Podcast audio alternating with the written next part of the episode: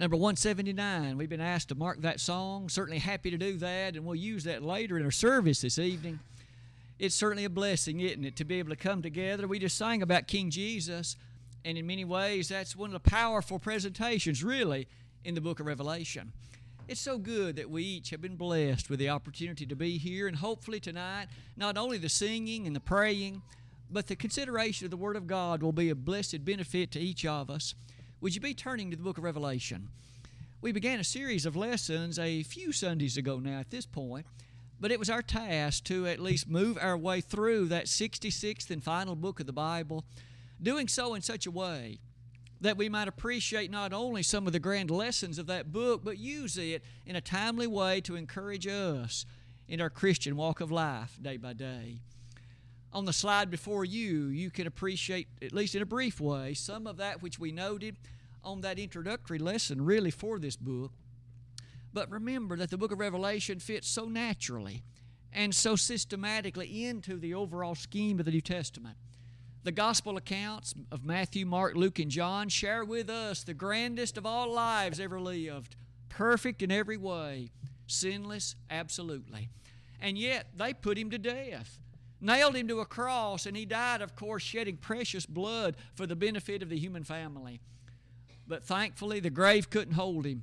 Up from the grave he arose, and in thus the next book, the book of Acts, we learn about the church that he established, the blessed church of our Lord that was begun on that first day of Pentecost and that continues today.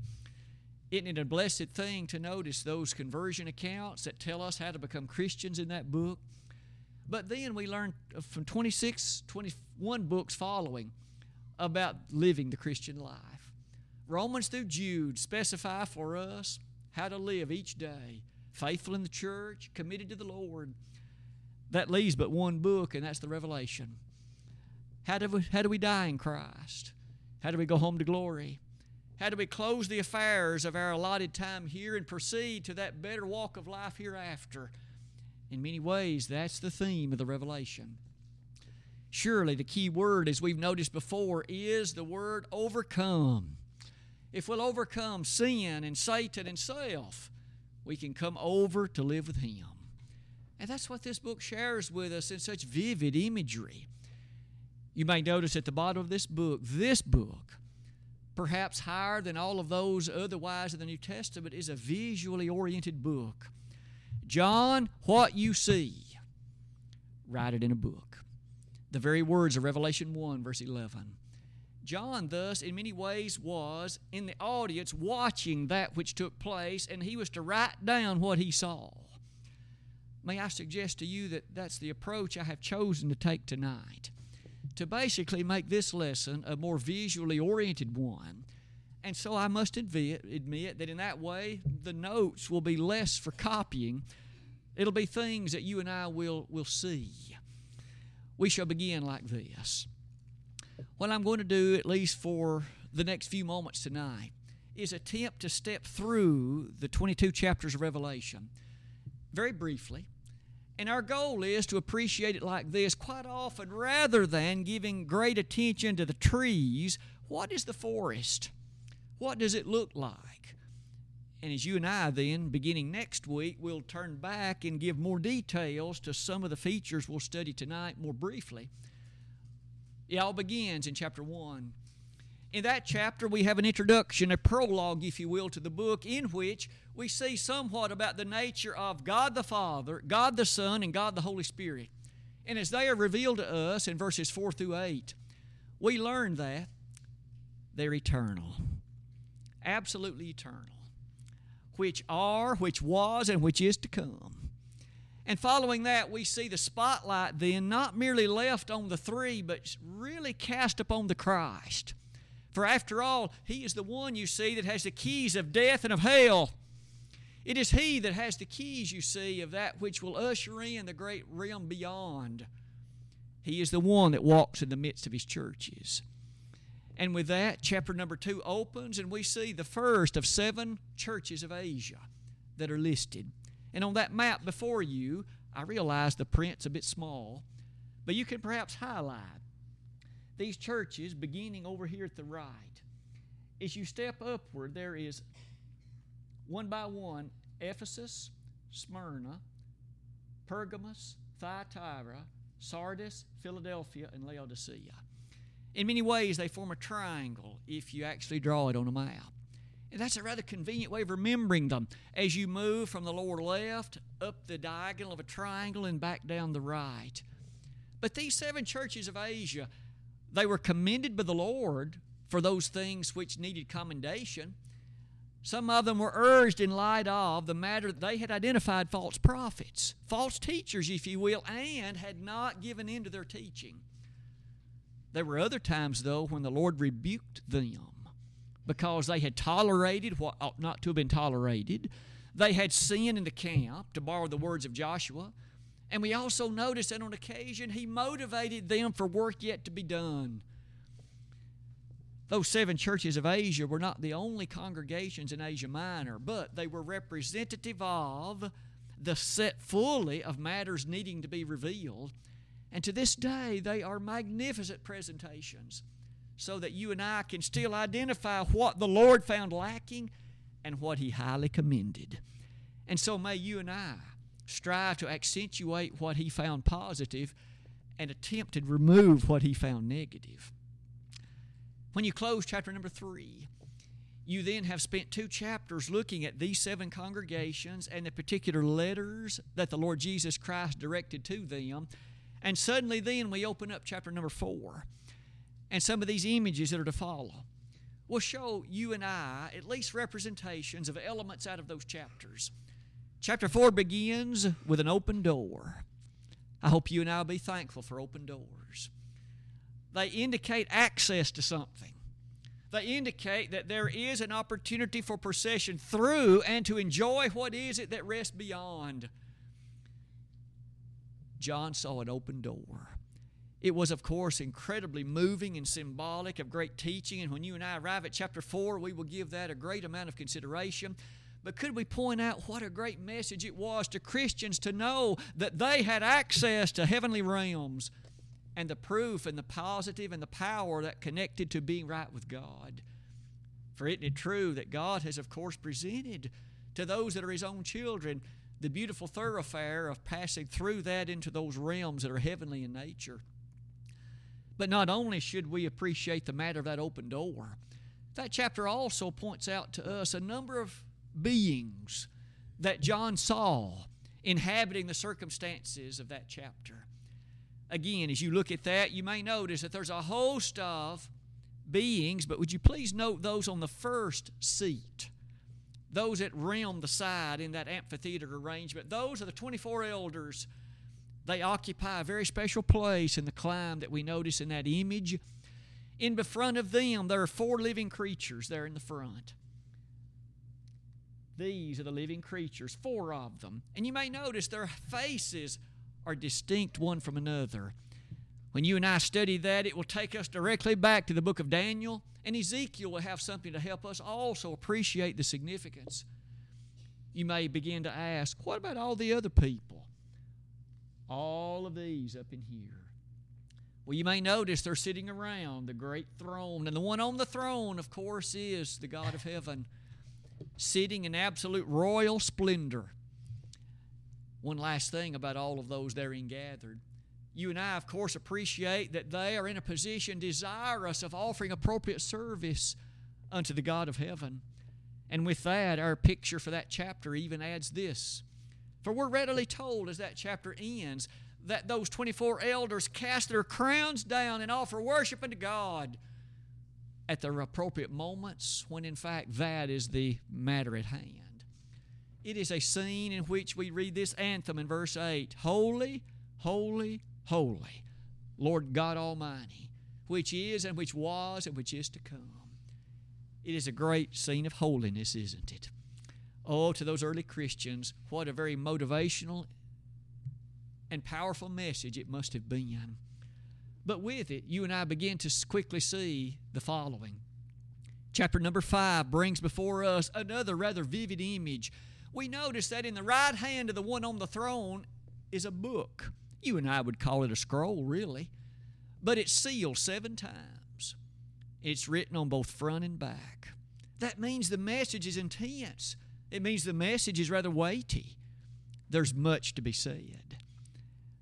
Problem was, and John began to weep because there was nobody in heaven or earth or under the earth that was willing, or I should say, worthy to open the seals and to loose the contents. And suddenly, John begins to cry. It was clear that the book was important. It was clear that it would be desirous to know what was in it, but nobody was worthy. However, quickly, John was told, Don't cry, don't weep, for the lion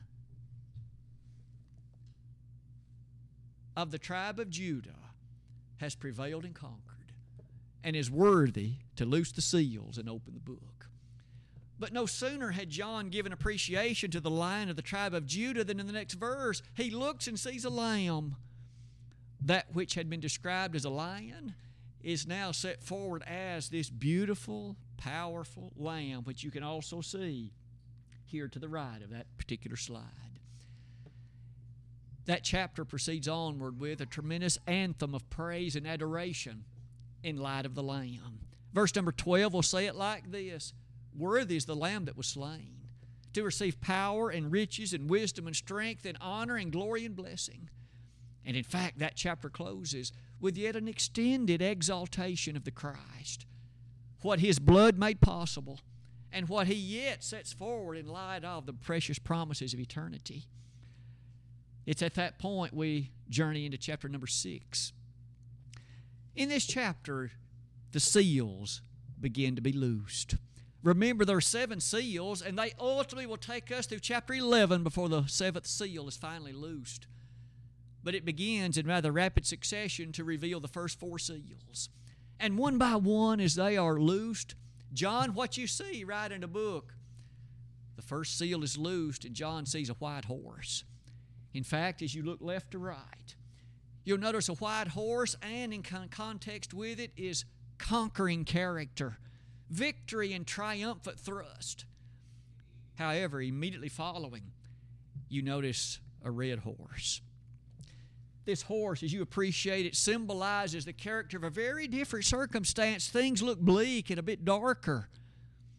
And then there's a black horse when the third seal is loosed. This one, a pair of balances is seen wherein there appears to be somewhat starvation and circumstances that are much less favorable. Finally, the fourth horse, a pale horse. And oddly enough, that which rides the pale horse is death. Isn't that interesting? To portray death riding a pale horse. And yet, you and I shall learn much in light of the nation and consideration of those particular horses and the events that are described along with them. But as John saw them, we quickly come to the loosing of the fifth seal, which also occurs in that same chapter.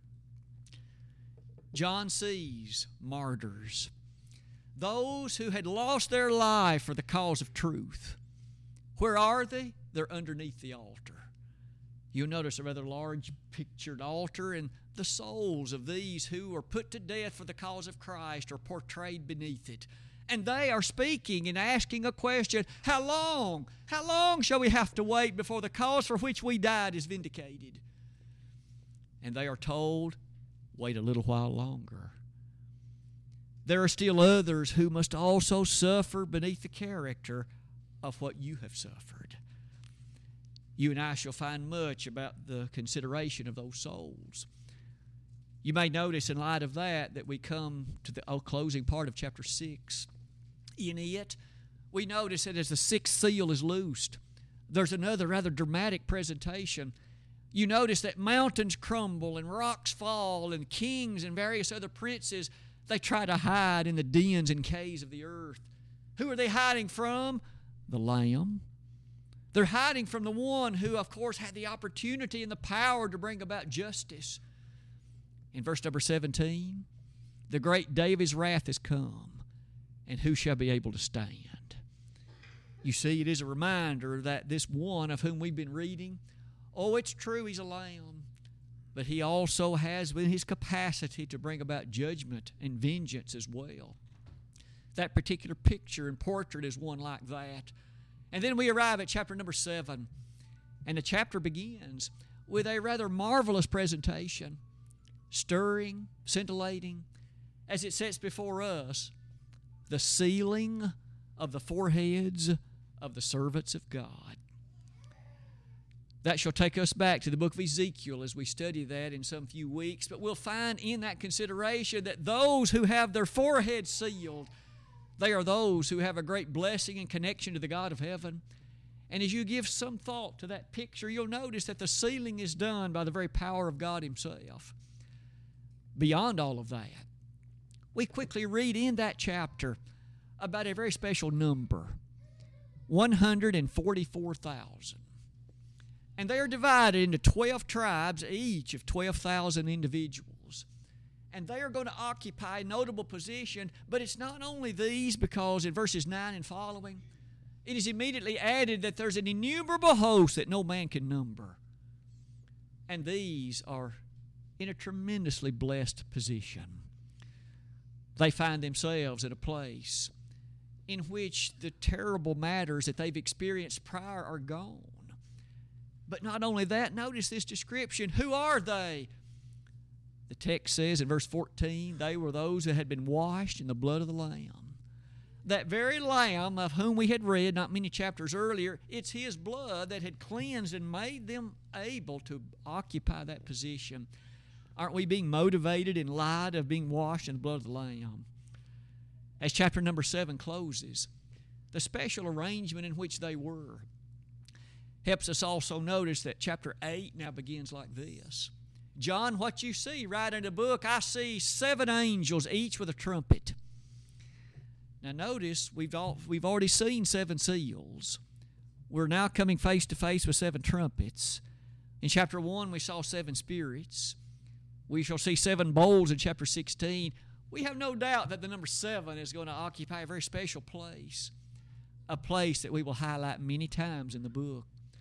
But as far as these seven trumpets blown by the seven angels, we quickly discover that as one by one the trumpets are blown, in chapter number 8, four of them are blown.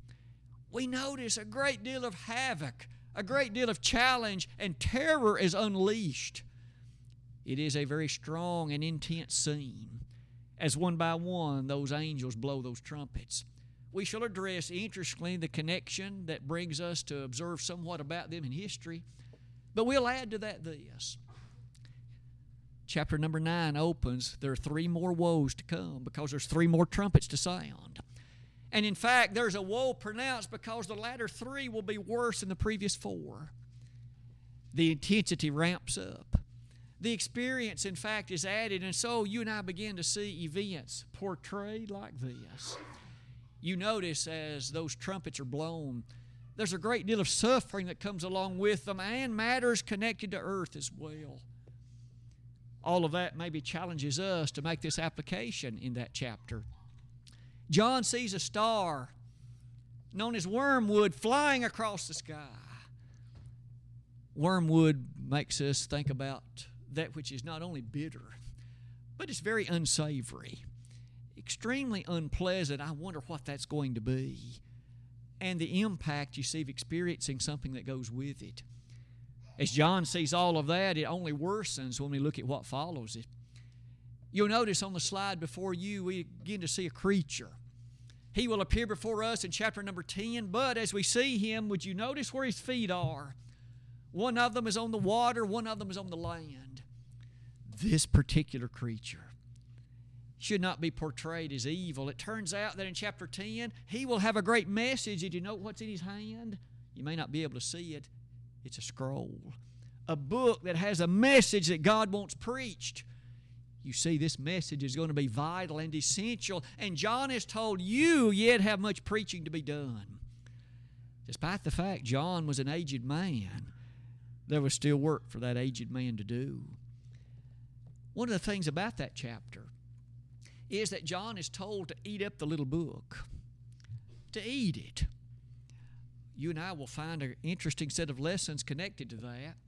But isn't it interesting that which he was told to do, to take the little book and thoroughly eat it up? Ezekiel was told something like that as well. I'll simply say, as you and I transition to chapter 11, remember we get finally the seventh seal in that chapter. And in that chapter, we see somewhat about the features that will at least point us to the following. Two great witnesses John is, is, is blessed to see. One of them on the right, one of them on the left, and they provide out of their capacity that which is able to sustain. I wonder what the witnesses will be. You and I will find that their message was not only for that day and time, but continues in earnest even unto our day today. The witnesses here are portrayed as olive trees, left and right, with candlesticks presented with each one. The meaning, of course, will take us directly back to the Old Testament tabernacle. And with it, we will find some very encouraging words for us today and how thankful we shall be for them. As you and I close chapter number 11, we slide into chapter 12 and it becomes a bit dark again we had at least moved in chapter 11 to a more positive state, at least in one sense. But in chapter 12, we are introduced to a great red dragon. You'll notice he's ferocious. Seven heads. You'll notice furthermore that he has at his disposal that which can bring about a great deal of havoc, not only to the realms of earth, but to some extent even beyond. You and I may wonder who is the dragon? Verses 7, 8, and 9 will tell us. He's the devil. We thus can immediately ask, what does that represent? What does the image convey? And thankfully, the Word of God tells us. He's the one that has deceived the whole world. But we learn in verse 11 of that chapter how to overcome him, how to triumph over him. And aren't we thankful for that kind of a victorious message? And chapter number 12 closes with us recognizing that his desire was to kill the babe that the woman would deliver. We find that he was unsuccessful, but that he has not given up trying. Many things about that will, in fact, stoke our interest as well. But into chapter number 13, we learn more about the efforts of this one. And those efforts bring us to some of the observations you see here. You notice that there are those who fight against this dragon. You'll notice at the bottom the dragon, those who wage war against him. Although many elements of victory he has known, he ultimately shall be defeated because the Lord has already made it so. In the closing of that chapter, we are immediately brought to the next. In addition to all of them, we now see yet another powerful creature. You'll notice again on that particular slide this creature is one that has the great power of the goodness of God in heaven at his disposal and wages war on behalf of the saints against these things like we've seen in the dragon and the beast that'll rise in chapter 13. Speaking of chapter 13, we now have the opportunity to look rather carefully at this. Isn't it hideous? Isn't it atrocious? You begin to see a creature looking like this with all those horns, and this beast is able to wreak such havoc against the forces of good. Can you appreciate with me that truth is represented in a vivid and visual way in a book like this one? In which you basically see a play, in essence, acted out before you, and you interpret by virtue of that which takes place the message that's being taught as this beast arises and as these things develop, you may notice that it's on the sea. Keep that in mind. The previous one had been on the land, this one's on the sea, and they both are terrible. I wonder what they represent. We shall see. And in that, in, in that study, we shall find that that message can be very helpful even to you as well as to me today. This particular image brings some of them together like this. You notice the various heads of some of these creatures, including the dragon. You also notice in the upper right precious individuals who themselves are in such a conflicting battle in terms of the devil attempting his evil wares, and of course, having been sealed by God, they are desirous of faithfulness. Chapter number 13 will present to us a challenge. The mark of the beast is shown to us in that chapter. What is the mark? To what does it point and refer? Verse 18 will, in fact, describe it. And the contextual verses perhaps bring us now in context to arrive at chapter 16. We notice in chapter 14 the blessedness of following the Lamb.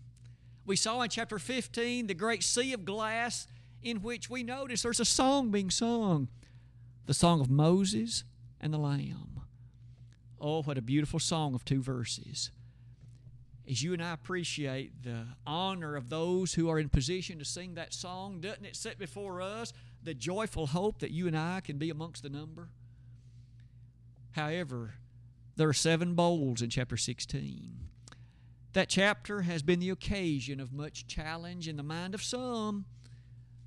We see Armageddon in that chapter. May I quickly put our minds to rest?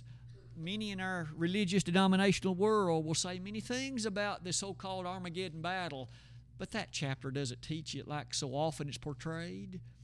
You and I will find, in fact, a great deal of comfort and solace in light of that particular battle. But chapter 16 in these bowls might remind us that those bowls contain the wrath of God. And it is going to be poured out upon somebody, upon some group, and oh, how delightful it would be to not be amongst that number. One by one, as those bowls are poured out, we are led to see some rather dramatic scenes. This picture puts together a number of particulars as it shows some of the aftermath of the pouring out of those bowls. The King James Version calls them vials. We find, among other things, that as that wrath is poured out, there's a tremendous smoke, and it'll take us back to the tabernacle one more time. You see, as we noticed early in our study of the Revelation, it is a reminder that it is so often built upon particulars that were developed from the Old Testament presentation be it from the early books of law or the later books of prophecy. Some of that will be very encouraging on the one hand, but also very rigorous on the other. You may notice one by one as we give some thought to them, you'll notice they're often extremely hurtful, extremely harmful, and extremely deadly, at least in, in, in certain cases. But with them, we might well then come to this chapter 17. John, what you see write in the book, I see a scarlet beast. And a woman is riding her, riding this beast. This woman is arrayed in rather unusual attire, if I might describe it that way. She is ornately adorned, but in so doing, in a way, encouraging the fornication. May I say that we'll have to ask what does the woman represent? And what does the beast represent? And are there lessons in that that can be very encouraging as well as meaningful for us? We shall find those answers to be in the affirmative. As far as that beast, the very nature of the color, the number of the horns, the consideration of the significance of various parts will all be helpful as you and I strive to identify certain pieces and certain aspects of it.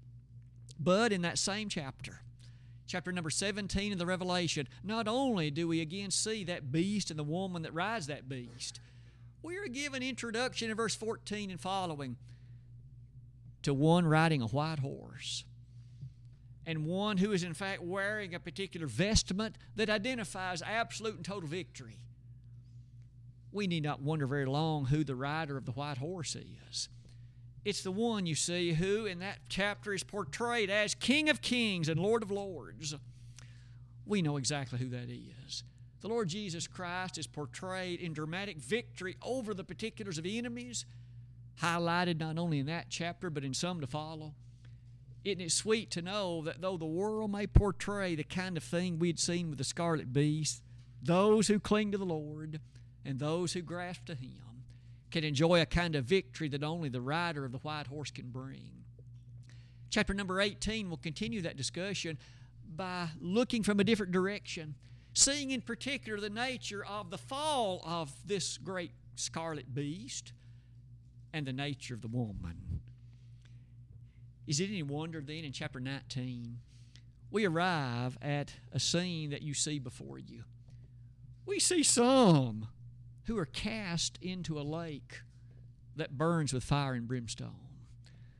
A lake, you see, that is, again, a, a ready appreciation of the absolute demise and total destruction at some particular point of those that are cast into it. And if you look closely, there's no question who it is.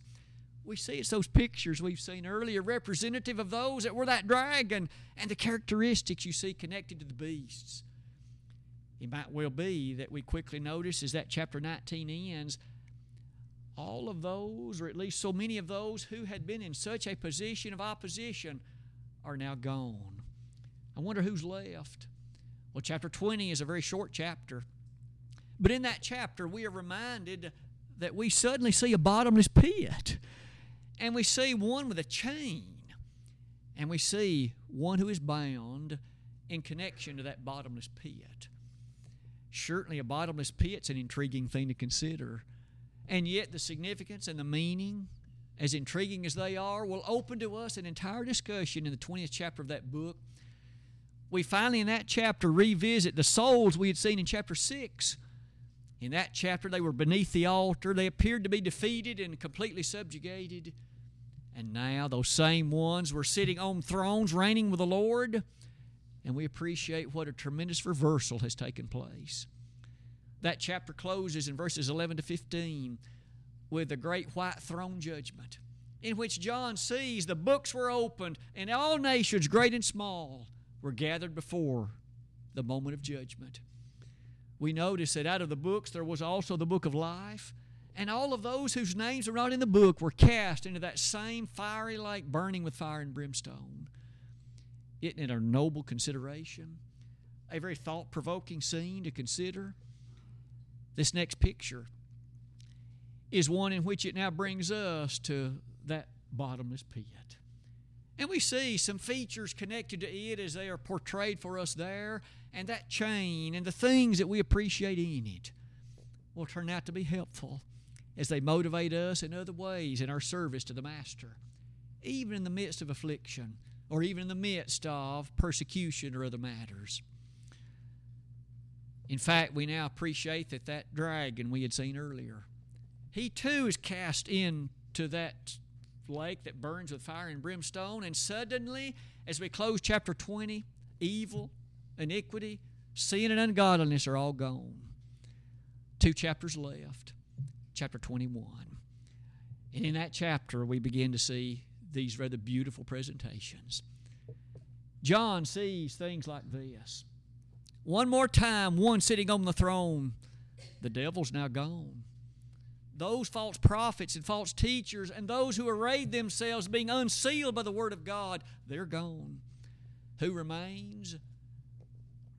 The righteous, those who were sealed. And you notice in a picture like this one that's portrayed before us, the one on the throne still remains. God has never abdicated. He's never delegated or given over that authority absolutely to others. And with that, we notice this as well. We notice that as the books are portrayed, and various references are made to the events and lives and times of that particular scene in chapters 21 and 22, doesn't one by one it bring us to images somewhat like this? You notice the awfulness of the lake you notice the reality of those cast into it in light of the events we've seen. You also appreciate the heavenly city, cubical in at least the dimensions provided to us in Revelation 21. You notice that it's very large, plenty enough size for all of those who will one day inhabit it. That's a representation of heaven. It points out to us the goal, the hope that you and I enjoy and we entertain. You may appreciate several other particulars are given about it in that same chapter. On this chapter, you may notice the splendid character of it. You may also appreciate the nature of its presentation by, by way of gold. But even that's not all. You also notice in this particular scene, the walls of it are the finest of the gems that were available at the time. And they are each unique, but isn't it true that each entry was a pearl? And there was plenty enough entry for all who are, of course, ready to be stationed in that place. Pearls are, of course, very special gems, and we'll learn about them as we arrive at that description. But you'll notice that the foundation, as it was composed of those very special and very expensive layers, doesn't it all remind us that inside was the most special thing? The tree of life we see one more time it has never ceased to be fascinating that one of the grandest of things that began the Bible, the tree of life to which Adam and Eve had access in, in the Garden of Eden. We see somewhat else of a tree in the light of the fact the cross is called a tree, the very cross on which the Savior died in 1 Peter 2, verses 21 to 25. But then we encounter a tree one more time the tree of life. What Adam and Eve lost due to their sin, mankind can again have access to by faithfulness in that golden clime beyond. All of that closes as we've rather panoramically looked at these pictures, and it brings us to a moment of conclusion. To summarize, at least in an extremely brief way, could we not say it like this? Blessed are they that do his commandments, that they may have right to the tree of life and may enter in through the gates into the city. Revelation 22, verse 14. That's one of the golden beatitudes of the book. And notice a blessed is pronounced upon those that do his commandments. Those you see that have provided an investment, their life and conviction to the Lord, they will be the ones with access to that tree of life.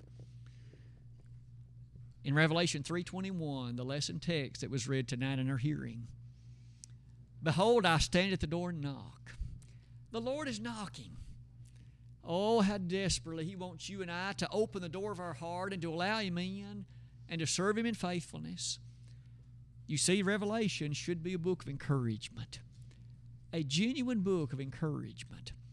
It's our trust that as we've looked at some of these pictures rather briefly tonight, what we shall do beginning next Sunday evening is to go back and provide a bit more detail to some of the features. And as we slowly move through those chapters, we'll have occasion to revisit these slides, to rethink about some of the messages, and to be encouraged time and again relative to or the hope that you and I have for those that are the faithful.